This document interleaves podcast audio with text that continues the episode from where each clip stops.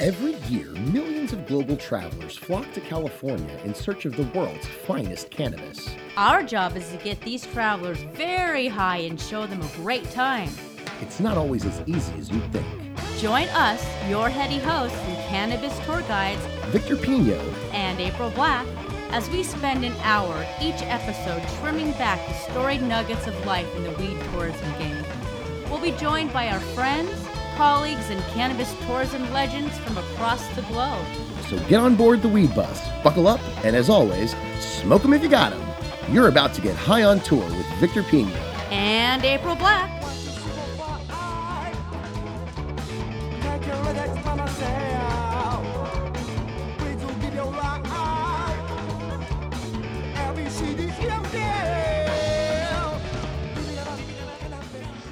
I want to introduce to you guys an awesome face sitting across from me, Reina Layug from Humboldt Hill. Yeah, Humboldt Hill Labs. Humboldt Hill Labs. They are a Humboldt-based extraction facility, uh, extraction artists, as they call themselves, because they are really creating some magical, magical art from uh, just, you know, some basic plant biomass, and you know how that goes. But um, Reina, welcome to the show. Thank you. Thanks for having me. Thank you for being part of our Legacy Farmers Day here at the S F Buyers Club. We're really excited to have you here. Definitely. I'm here to represent because I have so many legacy farms that that I work with, and it's not really about my story. It's about theirs. Well, it's about your story and how they weave together, and that's what we're here to find out a little bit more about.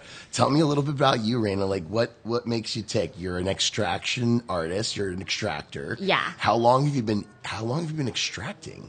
Uh, ten years. Whoa, that's longer than most people have been in the game, honestly. So.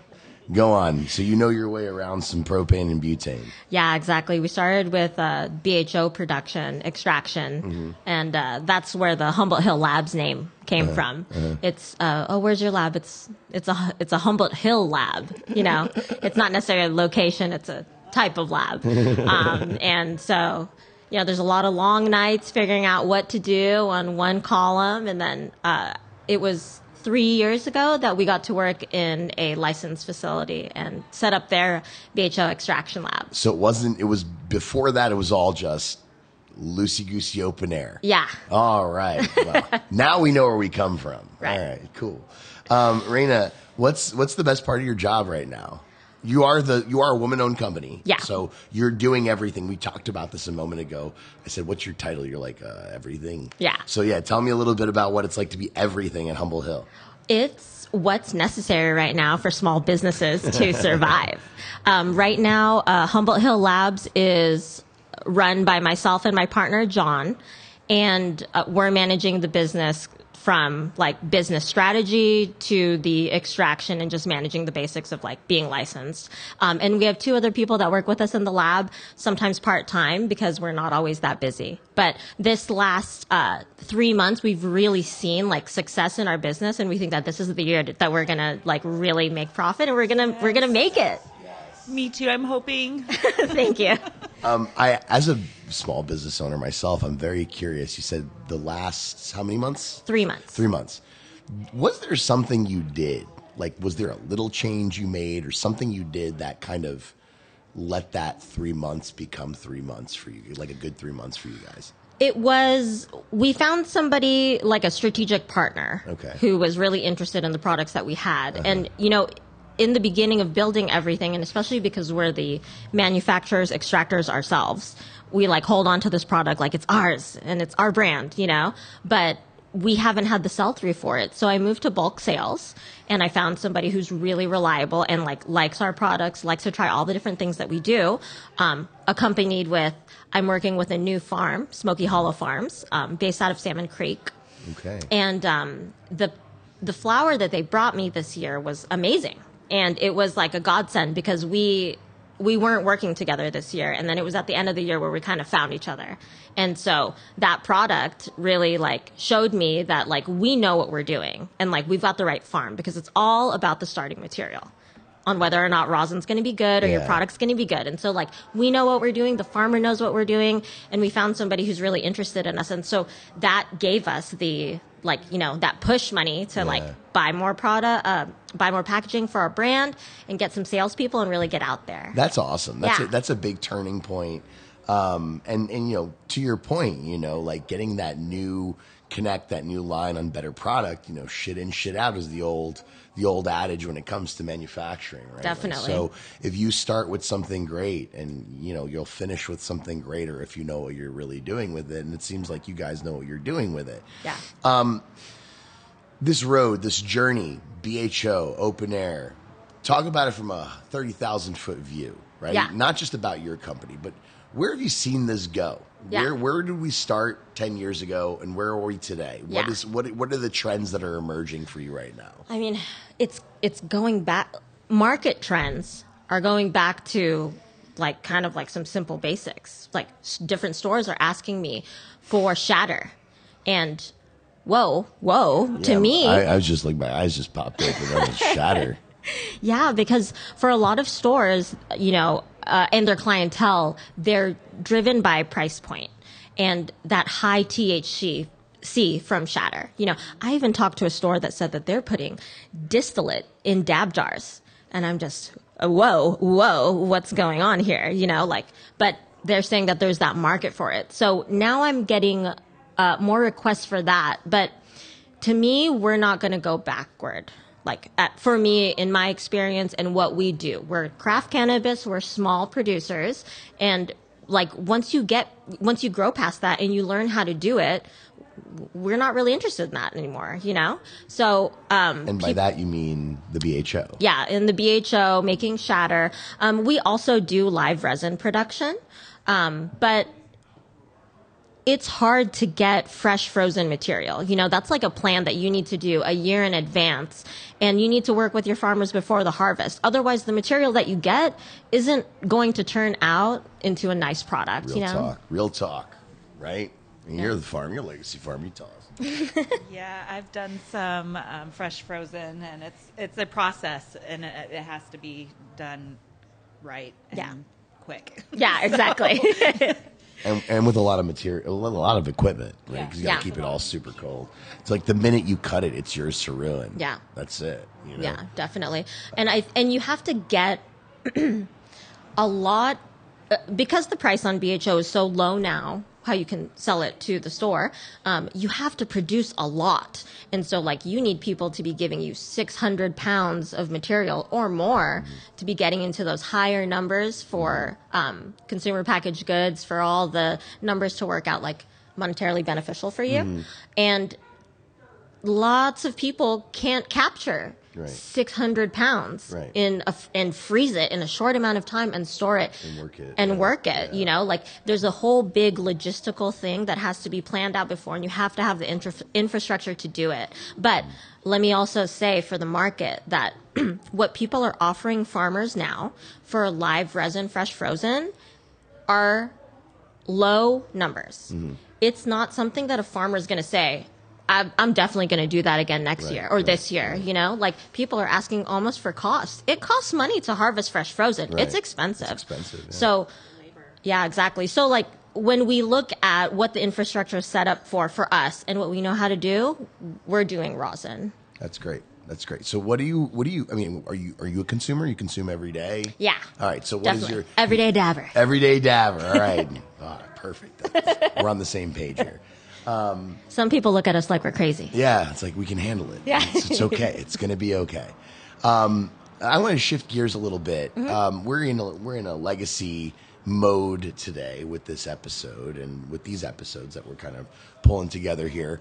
Um, we're at the Buyers Club, San Francisco, with a bunch of legacy farmers. Very simple question, which is does not have a simple answer. Mm. What does it mean to you to be a legacy producer? Okay, I was thinking about this on the drive here. Okay.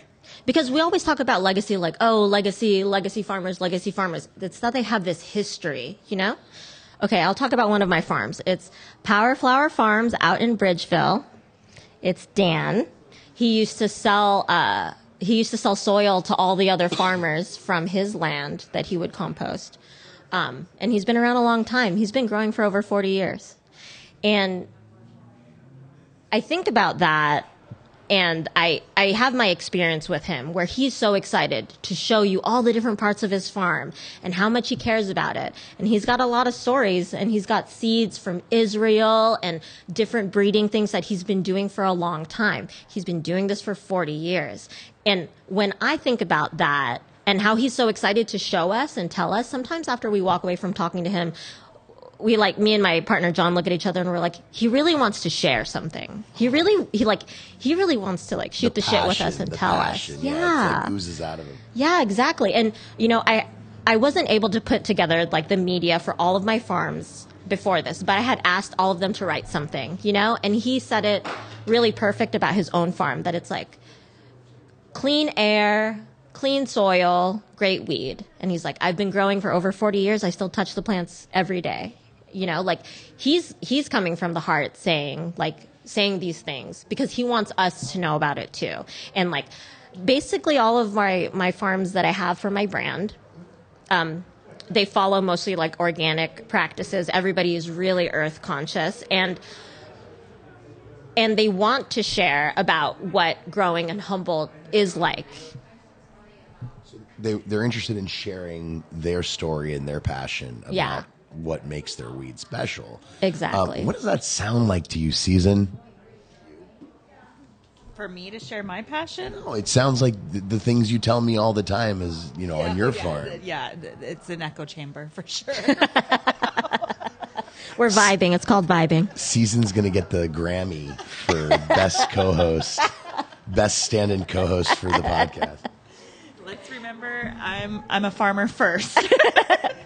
She's just doing me a favor. We're just lonely. We just want to share. Where's April when you need her? April hears me talking about her right now from hundreds of miles away. I love you, April. Well, one more part about the legacy, and especially for that farmer. He has all of these seeds. Yeah. What's going to happen to those seeds? Genetic preservation. Exactly. Genetic preservation. And he's so interested in... Now he's interested in also the science that can come with, like, can help you look at your experience. Right. Right. He te- he grew out a bunch of cake crasher because it was a great yielding strain for us, and it also had really light colored resin, so it's like attractive for what we want to do for rosin. And he's breeding, so he says, "Okay, I want to know more about this plant." And he grew out a bunch of different seeds, and he had a lot of it tested, um, so that he could see like which seeds maybe had the most T H C or whatever the different uh, things were that were tested. But he wanted to learn more information about it. And he's in his seventies. You know, like this is like him sharing the passion with other people who just want to put the good herb out right, there. Right, right. Doing it for, you know, the, the most kind of centered reason, right? Like, why, you know, because you got to feed your head, right? Yeah. Um, tell, yeah, you've got a lot of good vibe. And I, I, I, Thank like, you. I like this conversation. And I, Um, where, where, where did you grow up? Did you grow up in Humboldt? Did you, where'd you grow up? Mm, no, I grew up in Orange County. Woot woot! If anybody's out there. Um, and I came up here, I think it's been like six or seven years now. Okay, okay. Yeah. But you followed a passion, you followed a dream. Yeah, well, I followed a lover. I followed my love. My high school sweetheart oh, moved up here. Very cool. Um, and he was here five years before me. Uh-huh. So... in those five years before, I would come up in and visit, right. and that was my like taste of weed and growing in Humboldt and everything. And so I was, yeah, I was yeah. kind of like, you know, just dipped my toes in and would see it for the summer and then leave, and then now I'm like living it every day. That's amazing. Yeah. So it's like really, uh, it's really come full circle and come true for you. The yeah, way you, the vision. Yeah, definitely. That's awesome. So what do you see in twenty twenty-three? Uh, where are you guys going with the company, and you know, what is your what is your your positive vision, your positive outlook for yeah. your industry, extractors? Tell me something that's specific to uh, your vision for the company in in twenty twenty-three. Um, in twenty twenty-three, we have, or for twenty twenty-two, we worked with a bunch of farms, and it was a lot of first harvests for them. Um, so maybe we didn't get the timing quite right. And uh, we don't really, we didn't really have the infrastructure to maybe harvest as much as we wanted to. Um, so for twenty twenty-three, we've got the infrastructure now, and we've got strategic farms that we want to work with. And the, what they've told me is, I want to work with you because you're just a, a regular person to talk to, and you're transparent on what's going on. Because for us, we just work with the farmer and we just add a little bit of service, but it's to pay back the farm, mm-hmm. you know? So like if uh, this year we helped a lot of our farmers kind of hone in like a little bit on the genetics of what they're going to grow. So we've really planned with them. Um, and we've made some good connections on different genetics that we're going to see this year. And uh, I'm excited for that to come for this year. We're also going to be partnering with a few uh, delivery services that I can't name yet, but it's going to get us like direct to consumer and in the hands of people that haven't been able to see us yet. So we're expanding this year. That's great. So uh, the direct to consumer thing is pretty interesting to me for sure. Like that's, that's not something everyone's doing. And that's something, I mean, you guys are believing enough in it that you guys are working towards it. So that's awesome. Yeah, definitely. Like I, when, when they, when we started the lab and we started everything, it's like, you know, two, three years ago, and you don't imagine where you're going to be now. And it's like, you always wish that in the beginning you really invested for on yourself and what your biz, what you envision your business to be like in the future. So that's kind of like where we're at now, because hey, guess what? Everything we planned for didn't work the way that we thought it was, you know? So like, so now if we're still here, you better just do it the way that you want to do it and you see it for yourself in the future, especially because we're like boots on the ground kind of people. Mm. Um, so we know that like if you have exactly like a vision and you like learn how to do the different things, mm. then like try it for yourself and see how much you can do. Yeah, I mean, it's so great that you guys are going upstream too in that same in that same vein, going to your growers and talking them through kind of what it is you need on your end to make a better product to pay them back, as you say. Yeah. I thought that was really brilliant. Um, Reina Layug, thank you so much for being here. Humboldt Hills, uh, Humboldt Hill Labs. Humboldt Hill Labs. Humboldt Hill Labs is the name of the company. Representing Humboldt the best way uh, I think you can. Thank you. Producing good concentrate. Um, thank you so much for being here. It was great to hear your story, and we look forward to seeing what you guys have planned for twenty twenty-three and in the future. Thanks so much. This was awesome. Thanks for being here. Have a good one. Bye. Bye.